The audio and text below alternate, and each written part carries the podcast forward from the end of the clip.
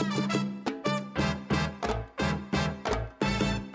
me tell you what you're listening to. Welcome to Father Simon Says on Relevant Radio with Father Richard Simon. I'm here to answer your questions. Have a question? Give us a call. 1 888 914 9149. As any question you may have about the Lord, the faith, and the church, That's 1 888 914 9149. this is, in fact, a radio show called Father Simon Says on Relevant Radio. Well, hello. More biblical obscurity today. That's what we do here, but uh, uh, we'll explain that first reading. Uh, well, we'll try anyways. Let's pray in the name of the Father, the Son, and the Holy Spirit. Come, Holy Spirit, fill the hearts of your faithful and kindle in them the fire of your love. Send forth your Spirit. Shall be created, and you shall renew the face of the earth.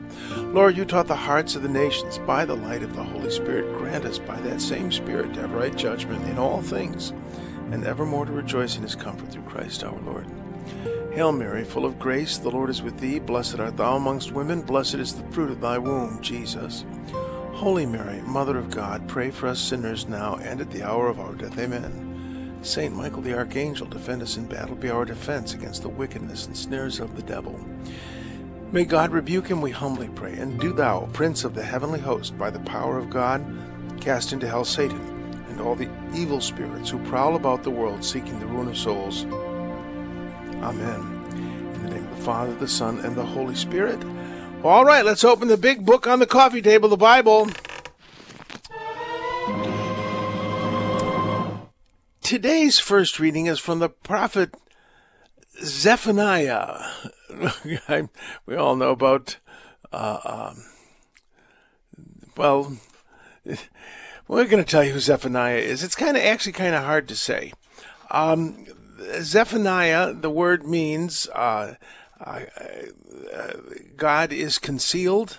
It can mean that. Um, uh, God is hidden, but eh, there were several people in the in the Bible who are called Zephaniah, and there's one who prophesied in the days of Josiah, 640 to 609 BC, um, and uh, so that quite possibly is our our our Zephaniah, um, and uh, there was a time of huge instability uh, in the in the in the in Western Asia, in the in the in the, uh, the Levant, that area uh, from Turkey on down to Egypt. So um, he's prophesying that that um, well, all these people are invading, and uh, you know. Um, the world is being overrun by foreigners, and he's saying, "Don't worry about it." Well, uh, woe to the city, rebellious and polluted, the, the tyrannical city. She hears no voice, accepts no uh, correction. I will change and purify the lips of all people. Let's, let, let me click on the, the, the whole reading because, of course, it gets cut down. Um, there's corruption in the city. The officials within it are roaring lions. Its judges are desert wolves. Its prophets are reckless. But the Lord is in its midst. The Lord in its midst is just, doing no wrong. Uh, so I've cut down nations. Their battlements are laid waste. I've made their streets deserted. Um, surely, now you will fear me, you will accept correction. They cannot fail to see all I've brought on them. And therefore, wait for me. Then, and then it goes, Oracle of the Lord in verse 8 of the chapter. Until the day when I rise as accuser, it's my decision to gather nations, to assemble kingdoms, um, in order to pour out my wrath upon them. I will make them I will make pure the speech of the peoples, that they all may call on the name of the Lord.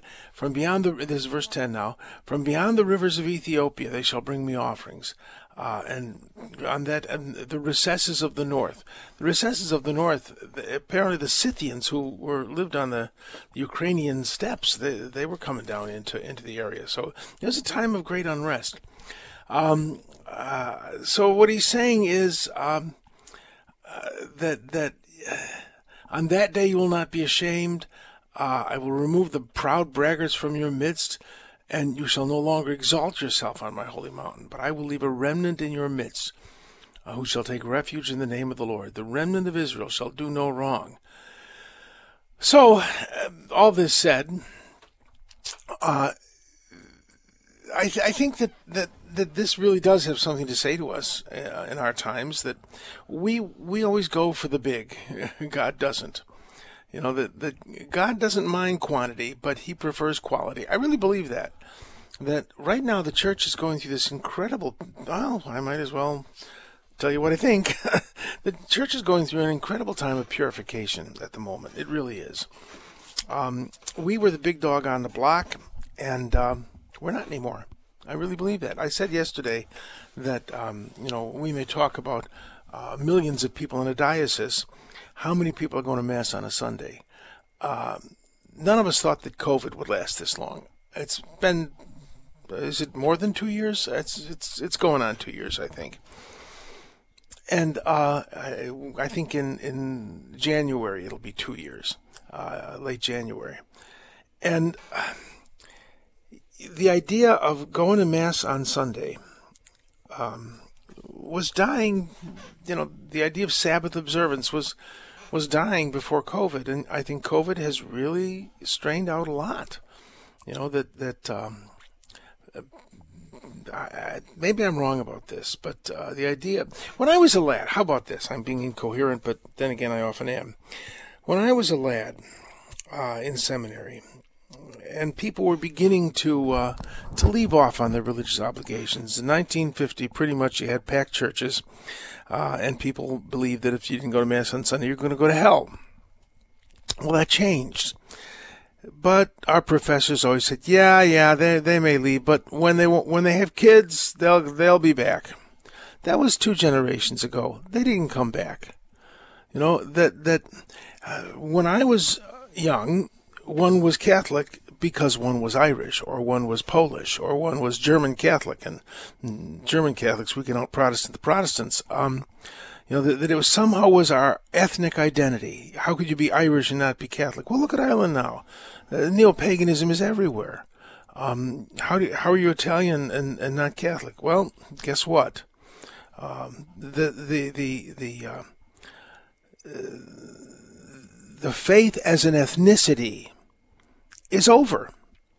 And, uh, you know, I, am maybe jumping up uh, on the word of the day. I, am going to continue with what I've been saying in word of the day, but um, uh, the only reason to be Catholic is because it's true. Instead of being Irish or being Polish or being whatever you are ethnically, that that this process uh, of of uh, purification uh, really I think has been greatly hastened by uh, by the pandemic. Uh, because now, of course, there is in many places there is no obligation to go to mass, and the longer people are without uh, the sense of obligation, well, the longer or the more accustomed to, to doing without mass they are. Now, having the opposite effect on certain people, that certain people are longing to go to Mass. Um, I think that uh, another element is is the fact that the clergy, Catholic clergy, are generally held in in great. Uh, uh, in, in former times, we were held in, in great esteem. Now we're still held in great esteem by a few people. Um, it's funny. You used to um, if you wore a collar out, you, you kind of get nodded at, and you know. And I don't think most people look at my black clergy shirt. Most young people look at the shirt and even the collar, and they would say, "Oh, that's a cool shirt." They have no idea what it means. Um, it's very interesting uh, how this has changed in a very short period of time. And I guess what I'm trying to say is I'm not sure that that's all bad. Uh, it's it's this reading from Zephaniah the third chapter that that the Lord is going to purify Jerusalem, and the Lord is going to bring the nations to Jerusalem, uh, and there will be a remnant. Um, this happens very frequently in the course of the history of God's people, and it's it's almost a a, a biblical principle. Uh, so I, I think that you know, one can never quite guess what the Lord is doing, and one shouldn't really try. But um, that doesn't stop me from pontificating. Um, this is an interesting. I, I, I I'm very interested in the way that history will look back on the church at this time. That that um, uh, I think many of us think, oh, what a terrible time this is. But on the other hand, there is a, a kind of maxim that the the church is uh, the quality of the church or the, the health of the church is to be judged by its martyrs. In other words, if there are people willing to give their life for, for Christ and for the gospel, the church is in really good shape. It may not look like it's in great shape. And we live in an unprecedented age of martyrs. I remember um, being a little kid in grade school and the nuns teaching us about the martyrs and saying, well, that era is over, though. No, it's not. There's never been more martyrs than in the past hundred years. Uh, uh, untold numbers of people have given their life for Christ and still do. Uh, I was reading in, in uh, uh, the news today about a procession in France in honor of the Blessed Mother, and uh, people around who were not Christians were were saying things like, "We're going to cut your throats. This is our land. This is, uh, you know, you're." Calling them horrible names and spitting at them. The priest leading the procession was, was being threatened with death and spat on. What a great time to be a Catholic! That there are people who say, "Go ahead, spit on me, cut my throat." I belong to Christ, and uh, easier to say from a uh, from the safety of a of a uh, comfortable chair, but still, um, we live in an amazing time, and I, I I wonder how history will look back at this era. All right, let's go to the gospel. Um, all that from good old Zephaniah. Matthew, the 21st verse. Uh, say that again. Your voice in my head? What was that? a lot of positivity. Yes, I'm being real positive. Things are wonderful. We're doomed. Okay, let's go to the gospel. Matthew, the 21st chapter. A man had uh, two sons. Uh, well, this kind of uh, speaks for itself. He came to the first and said, Son, go out and work in the vineyard. The son said in reply, I will not. But then he changed his mind and went. The man came to the other son and gave the same order. He said, Yes, sir, but did not go. Which of them did the father's will? The first. Well, amen, I say to you, Jesus tells them, the tax collectors and prostitutes. What's wrong with tax collectors? Somebody's got to do it. You got to understand the tax collectors, the system of taxes in the ancient Roman world was called tax farming. Uh, the Romans would have a kind of, uh, oh, kind of an auction. Um, uh, they would auction off the position of tax collector in in the town of Nazareth, and somebody would say, I'll get you a million denarius, uh, denarii. And uh, then someone said, I'll get you a million, uh, one million, two hundred thousand denarii out of Nazareth. And the high bid won the position of tax collector. The catch was this. If you didn't collect the one million two hundred thousand that you'd promised, you had to make it up out of your own resources. However, if you collected more than the one million two hundred thousand, you got to keep the uh, uh, the excess, and you made the tax assessments, and you in, in effect had a squad of of Roman soldiers to help you enforce that, and um, you could literally force your townsmen. It, it, they, the Romans were smart. They would have Jews collect taxes from Jews and Greeks from Greeks and Spaniards from Spaniards. The Romans didn't do the tax collecting necessarily. they they enjoyed having local people do it. So you didn't hate the Romans nearly so much as you as you hated your landsman, like uh, like um, Levi, the tax collector. Uh, he was he was a Jew from the apparently a Levite, and uh, he was the one bilking his neighbors. So, uh, in effect, you were forcing your neighbors to sell their children so that they could pay the taxes to you. Tax collectors were automatically excommunicated. They were hated. Uh, and, and, uh, I mean, this is a scandal. Jesus is going to tax collectors' homes to eat. Well, where do you think that money is coming from to pay for the meal? I mean, it's it's it was just very hard for people to understand if he was the Messiah, why he would do this. So uh, prostitutes uh, sold themselves, but tax collectors were worse. They sold you. So tax collectors and pros- prostitutes are entering the kingdom of God. Now again, it doesn't I don't think this means going to heaven before you, but they are they are entering into God's uh, royal court. They are they are uh, special people. Um, we still have that kind of classist attitude that there are certain people who have access to the halls of government and certain people who don't. So to enter into the kingdom of God is to have access to God's God's royalness, uh, access to the court.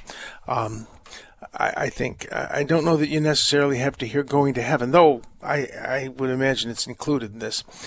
John came to you in the way of righteousness, but you did not believe him. But tax collectors and prostitutes did. Yet even when you saw that, you did not later change your minds and believe him. So, uh, frequently, uh, we we we want people. This this you know this is. Oh dear. Let me see how to how to put this delicately. There have been some horrible, horrible people in history. Oh, I might as well just say it. Uh, one of the I, I think one of the hardest things about the gospel is the teaching of absolute forgiveness. I really do. I think it's it's it it offends us. You know that that absolute forgiveness is wonderful, provided I'm the guy being absolutely forgiven. But for someone who's offended me to be forgiven by God, well, I don't know about that. I remember talking to Rabbi Lefkowitz that if, um, what in a sense, what's God got to do with it? Uh, if you've offended me or I've offended you, it isn't God to whom I have to make up. It's you or me. Um, well, uh, let's. Uh, this is this, this is going to sound offensive, but let's say Adolf Hitler had repented in the last moment, sincerely repented. Would he be saved? Yeah. That's horrible. Now, I pointed out to you that unless purgatory is real, that would be unjust. Uh, you know, I've met all these people who died and lived to tell about it, and they all say that they experience all the pain they caused. Injustice had somebody like Stalin or Hitler repented, they would still experience all the pain they caused. They aren't off the hook.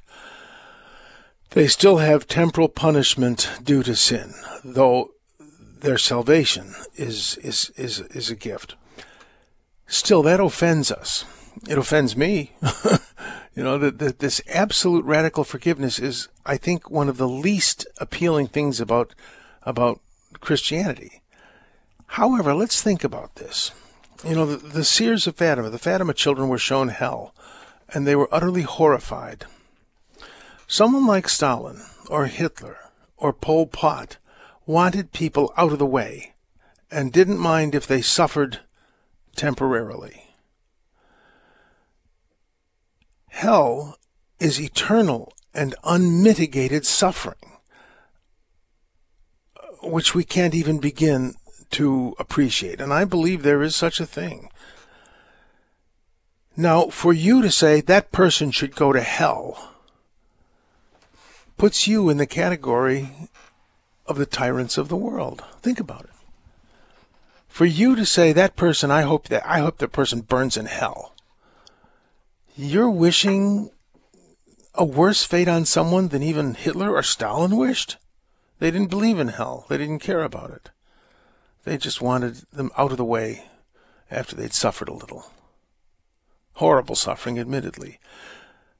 But when you say, I hope you burn in hell, you are, in a certain sense, making yourself worse than the tyrants of the world. I really believe that if you and I could perceive the horror which is hell, we would want, if we're human, if we in any way have the love of God in our hearts, we would never want another human being, no matter how evil that human being was, to suffer hell. Oh, my Jesus, forgive us our sins, save us in the fires of hell. it's a great prayer we pray. We pray for those who are most in need of your mercy Do we mean it or don't we? Well, in this reading, John came in a way of righteousness. I'm always telling you that an essential element of righteousness is generosity. And John announced a forgiveness that didn't just embrace the good people, but embraced the very bad tax collectors who sold their fellow citizens into slavery. His forgiveness embraced those horrible, horrible people. I don't know that mine does. I don't know that yours does either. This is a hard thing to think about. Uh, the reading from Zephaniah that the braggarts will be silenced. Well, these braggarts are saying, well, we deserve God's forgiveness. Those people don't. No one deserves God's forgiveness, and yet He offers it to all. This is to me the hardest part of the Christian faith the absolute forgiveness and mercy of God. I think it should apply to me, but maybe not to others. I'm uh, you understand I'm being sarcastic. All right, we're going to take a break. We will come back with um, mass hysteria. Isn't that exciting?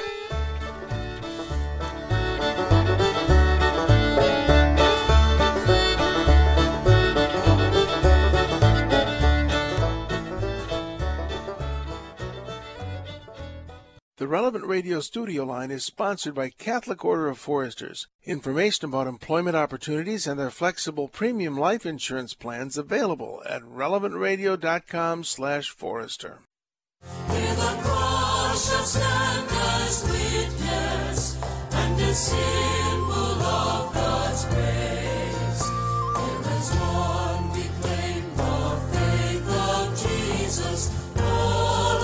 All are welcome all are welcome except people who don't agree with me theologically. You know, this song would, when I would hear it, it, it would make me crazy because uh, the the people who are singing "All Are Welcome," well, I don't know that they meant it. you know that uh, uh, it's a funny time we live in, in which unless you agree with me, you're a bad person. Uh, that's nuts. So you don't agree with me. what can I do about it? All right, let's go to mass hysteria dogs and cats living together, mass hysteria.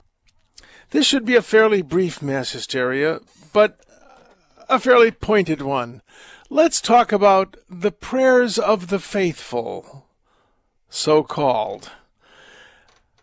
Um, I'm not quite sure of the genesis of the prayers of the faithful, as many things uh, we looked longingly at uh, at other traditions than our Roman tradition, and the long litanies of the Eastern Church, uh, I think, influenced the prayers of the faithful, which are sometimes called the bidding prayers. I have no idea why they're called the bidding prayers, but uh, Everyone, that, that's the voice. Did, was that uh, was that allowed? My, your voice in my head. Oh, tell oh, tell them what you just said. That was good. Well, I just said Every, the, the, bidding prayers because everyone's get, bidding to get their intention said at mass. Well, yes, not yes, yes. That um, it's um, the thing that makes me crazy about the prayers of the faithful, so called, is the faithful have nothing to do with them. Um, the uh, um, they're usually written by a committee or taken from a book, uh, or or the priest makes them up or the deacon makes them up.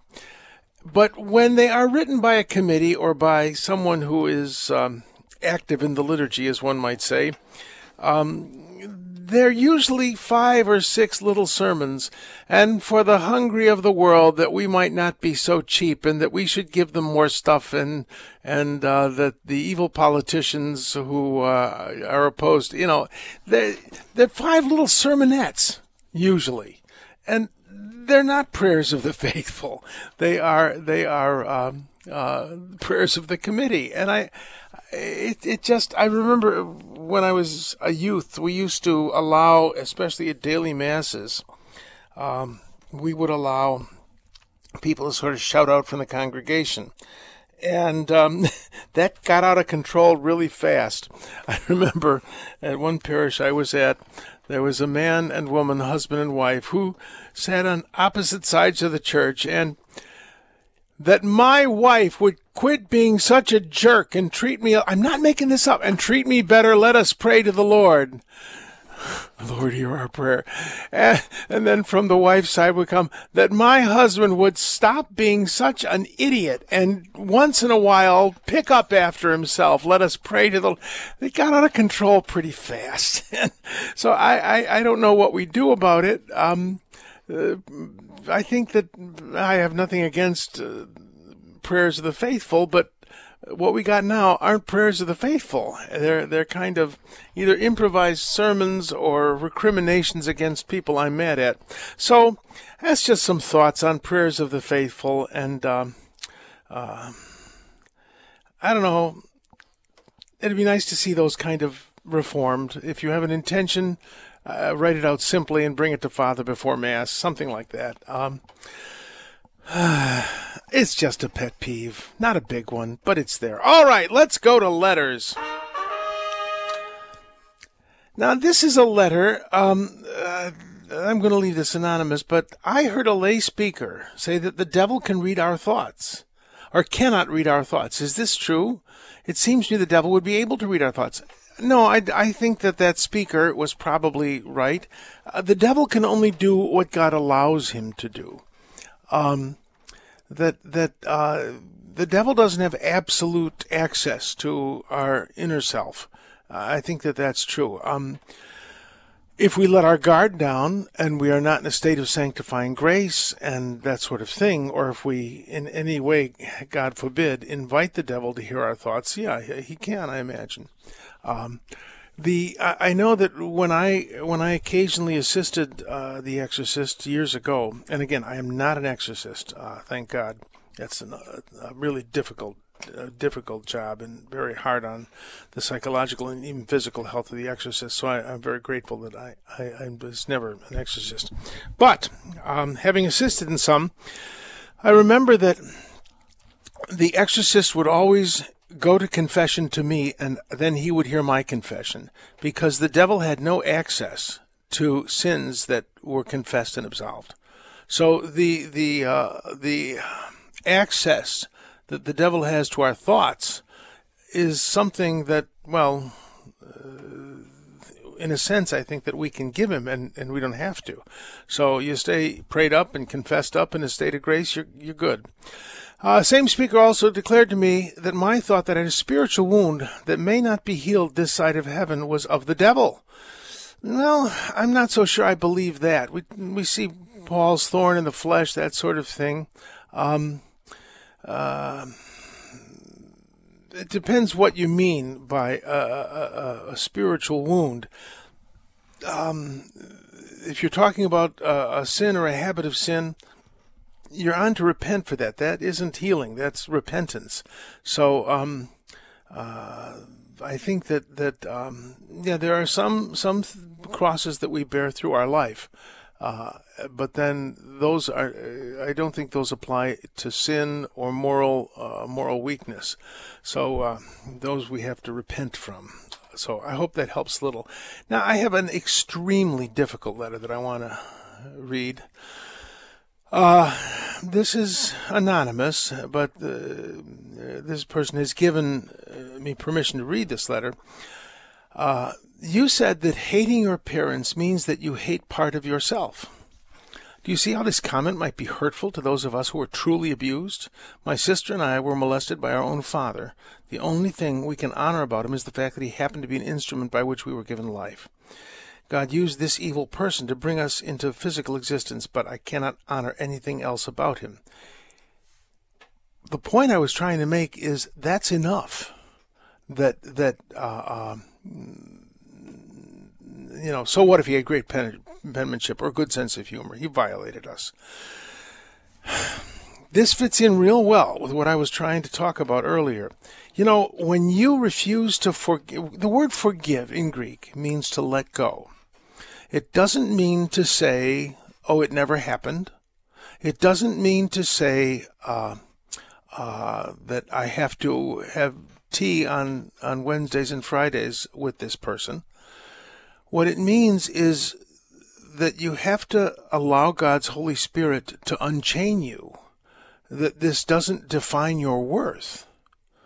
If you live in anger with someone, no matter what the anger is about, be it road rage or something as horrible as this. Uh, if you live in anger at some person, that person usually doesn't even know you're angry or doesn't care that you're angry. The only person who knows about it is yourself. And to let something go, to forgive something, means to say, I'm not going to let this situation control my life. And I, I think that that's real. It, it doesn't, it, it doesn't diminish your self-worth and their suffering will not enhance your self-worth. Um, this is, as I said, this is one of the hardest teachings of Scripture. Vengeance is mine, says the Lord. And when we take vengeance into our own hands, in a sense, the Lord says, Well, I don't have to take revenge. You're going to do it for me. I, to leave something to God and say, Lord, bless that person in the way you want to bless them. There's freedom in that. I, I really do believe it. All of us have been hurt. Uh, thank God, most of us not to this horrible extent. Um, I mean, I'll tell you a story. I'll tell you a story about a woman um, who I knew in a prayer group. She was Jewish and had uh, converted to the Christian faith, and she she was I think she and her husband by hiding in a bathroom were on the last ship out of Genoa before it all closed down uh, out of Europe in the Second World War. Trudy, a dear woman, she is long since with the Lord, so I, I, I don't think it's a problem. I'm mentioning her name. And uh, in our prayer group, a group of women were praying with her because her entire family had been killed by the Nazis. Um, and uh, she grew up in Germany. Uh, German Jews really considered themselves German before they were Jewish, most of them, uh, especially those who were involved in Reform Judaism. They that was their nationality. They weren't. They didn't have Jewish nationality. They they were Germans who had Jewish faith. Well, the Nazis didn't believe this, and her entire family died because of the Holocaust. She was the only one who got out. And um, as I said, the, the, ladies in the prayer group were, were, praying with her, ministering to her, and, and, and praying for the healing of her memories. And uh, I came in after, you know, I was away for summer break, and I came back to the prayer group, and there's this woman there, and I heard a German accent. And so I immediately, oh, you speak German? And I started speaking in German. And she smiled and gave me the biggest hug, and I had no idea about this.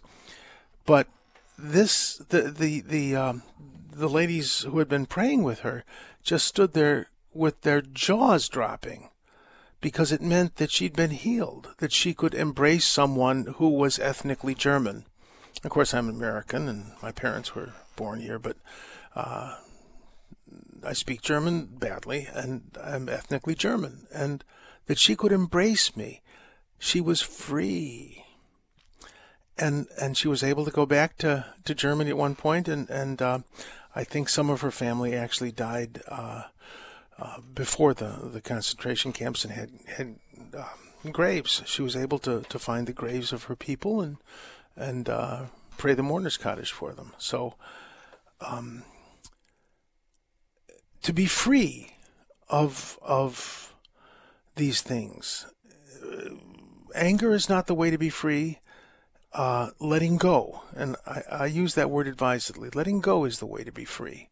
Um, so, well, this is, as I say, the hardest, hardest thing about Christianity is is the absolute nature of the letting go ness, the forgiveness um, that we have in Christ. And um, um, I heard something, uh, uh, a Dorothy Day quote, uh, um, that we will be judged not by the people who we love the most, but our judgment will be about the persons that we love the least. You understand? That that our judgment will be about the, the people we love the least. Whatsoever you do for the least of my brothers, not whatsoever you do for the, the best of my brothers. Tax collectors and prostitutes enter the kingdom of heaven before the scribes, the Pharisees, and the Sadducees. I don't like it. I would like the guys in the black hats to get beat on by life, and I would like the guys in the white hats to be exalted. But unfortunately, God doesn't see the, the color of the hat or any other color. So this is a very difficult thing. Um, but freedom comes from hearing God's word in this regard. All right, we're going to go to a break, and we'll be right back with our word of the day, and then we'll open up the phones. The Relevant Radio studio line is sponsored by Catholic Order of Foresters. Information about employment opportunities and their flexible premium life insurance plans available at relevantradio.com slash forester.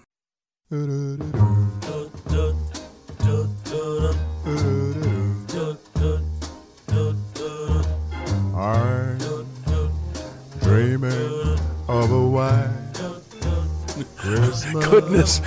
No, I'm not. I'm too old to dream about a white Christmas. Oi, you gotta shovel this stuff. I don't want the green jello. I want the pudding. All right.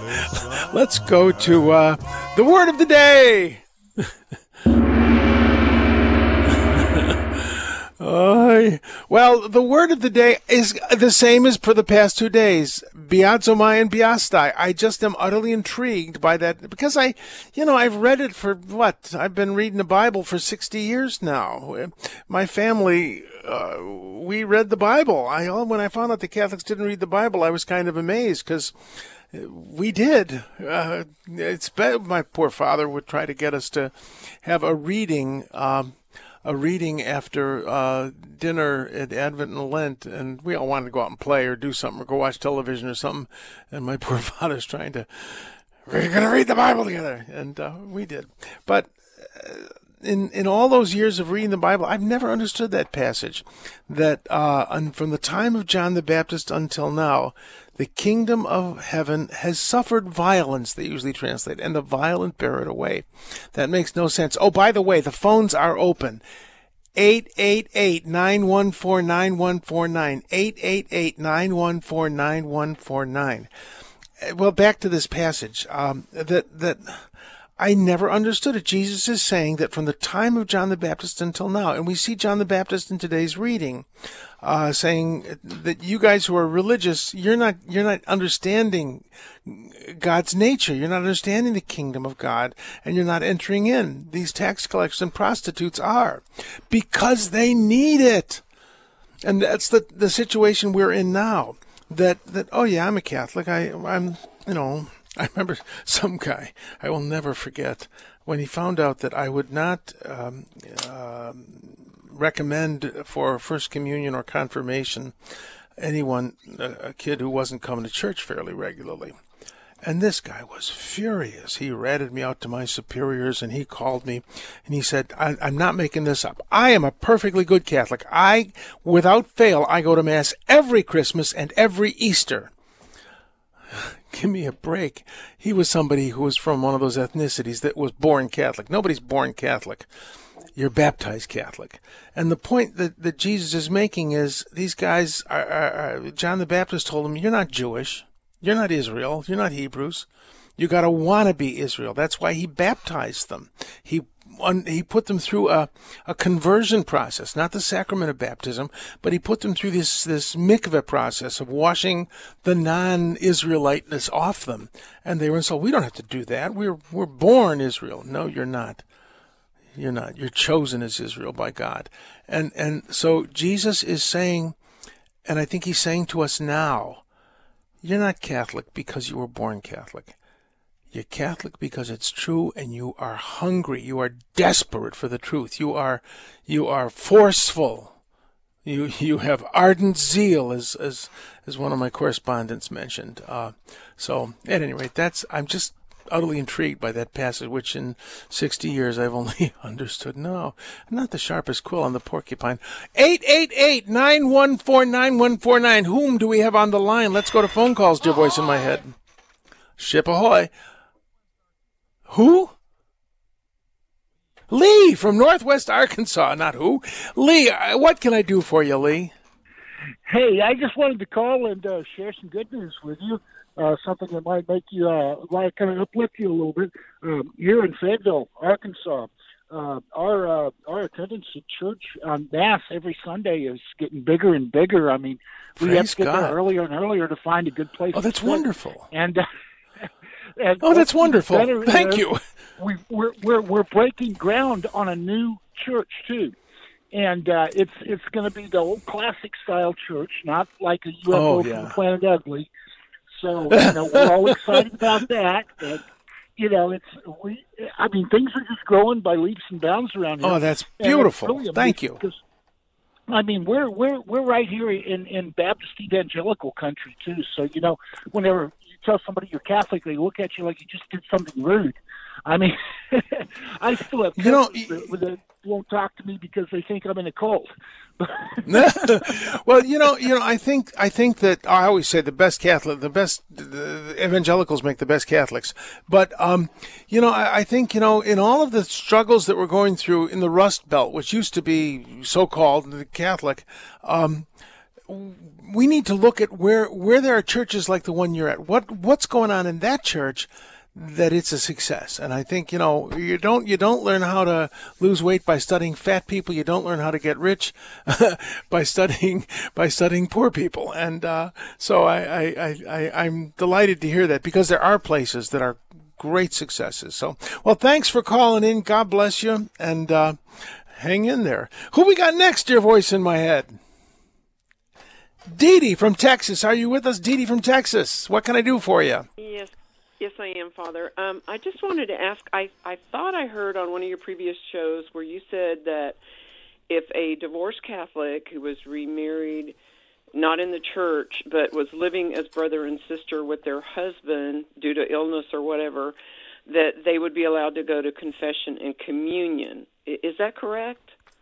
Yes, provided their intention was to live as brother and sister until they were uh, uh, had their marriage regularized in church. Uh, you know that that uh, um, it's still. I would recommend the annulment process. But yes, if if a person has as his or her intention to live a chaste life as brother and sister, that that uh, they can uh, receive absolution. Yes. Does that answer your question? It does, Father. The only thing is, I'm not sure about the younger priests that they're aware of this. Is is that Oh. correct? I mean, you're an older priest, and you. I, I'm an mean, I'm old so priest. that- yes. Uh, no, no, not old, not old, but you're older, you're wiser, and uh, it, I'm not sure the younger priests are getting that message. Is is that is Oh. there a problem in? There, there sometimes there is. Sometimes there is that uh, um, you know that that um, it takes a little bit of time to kind of the- absorb. Yeah, yeah, but I'm quite Mm. sure that that's true. But it, it understand it must be one's intention to live a chaste sir. life until until. So um, Yes, uh, Father. Yes, yeah, Father. I- yeah, I that- that's and thank true. you so much That's for the true. clear. Thanks. find Thank an old so priest. for the clarification. no, Well, no, God I bless just you. remember Saint Faustina. I just remember Saint Faustina saying um, that she has pity on people who experience inexperienced priests. That's Yes, five ninety five in her diary. Yes, that's true. yes, yes. So soon, as we say in German, so soon old, so late smart. So, but we say it in German. Thanks for calling in. God bless. And, and, and, uh, you know, I, I would, I would, uh, pursue uh, a good confession with that. And if, if, if you meet a priest who, who doubts that, tell him to write me a letter at Relevant Radio, and I will I will do my best to f- show him the sources of that moral theology. All right. God bless. Thanks so much for calling in. Who have we got now, dear voice in my head? Anne from Tampa, Florida. What can I do for you? Um, yes, I was calling uh, about a situation my father had asked me to confide with him, or he has confided in me about a mistake that he's made. He's he's had a couple of near-death experiences in the last Yeah. two months. um, Wow.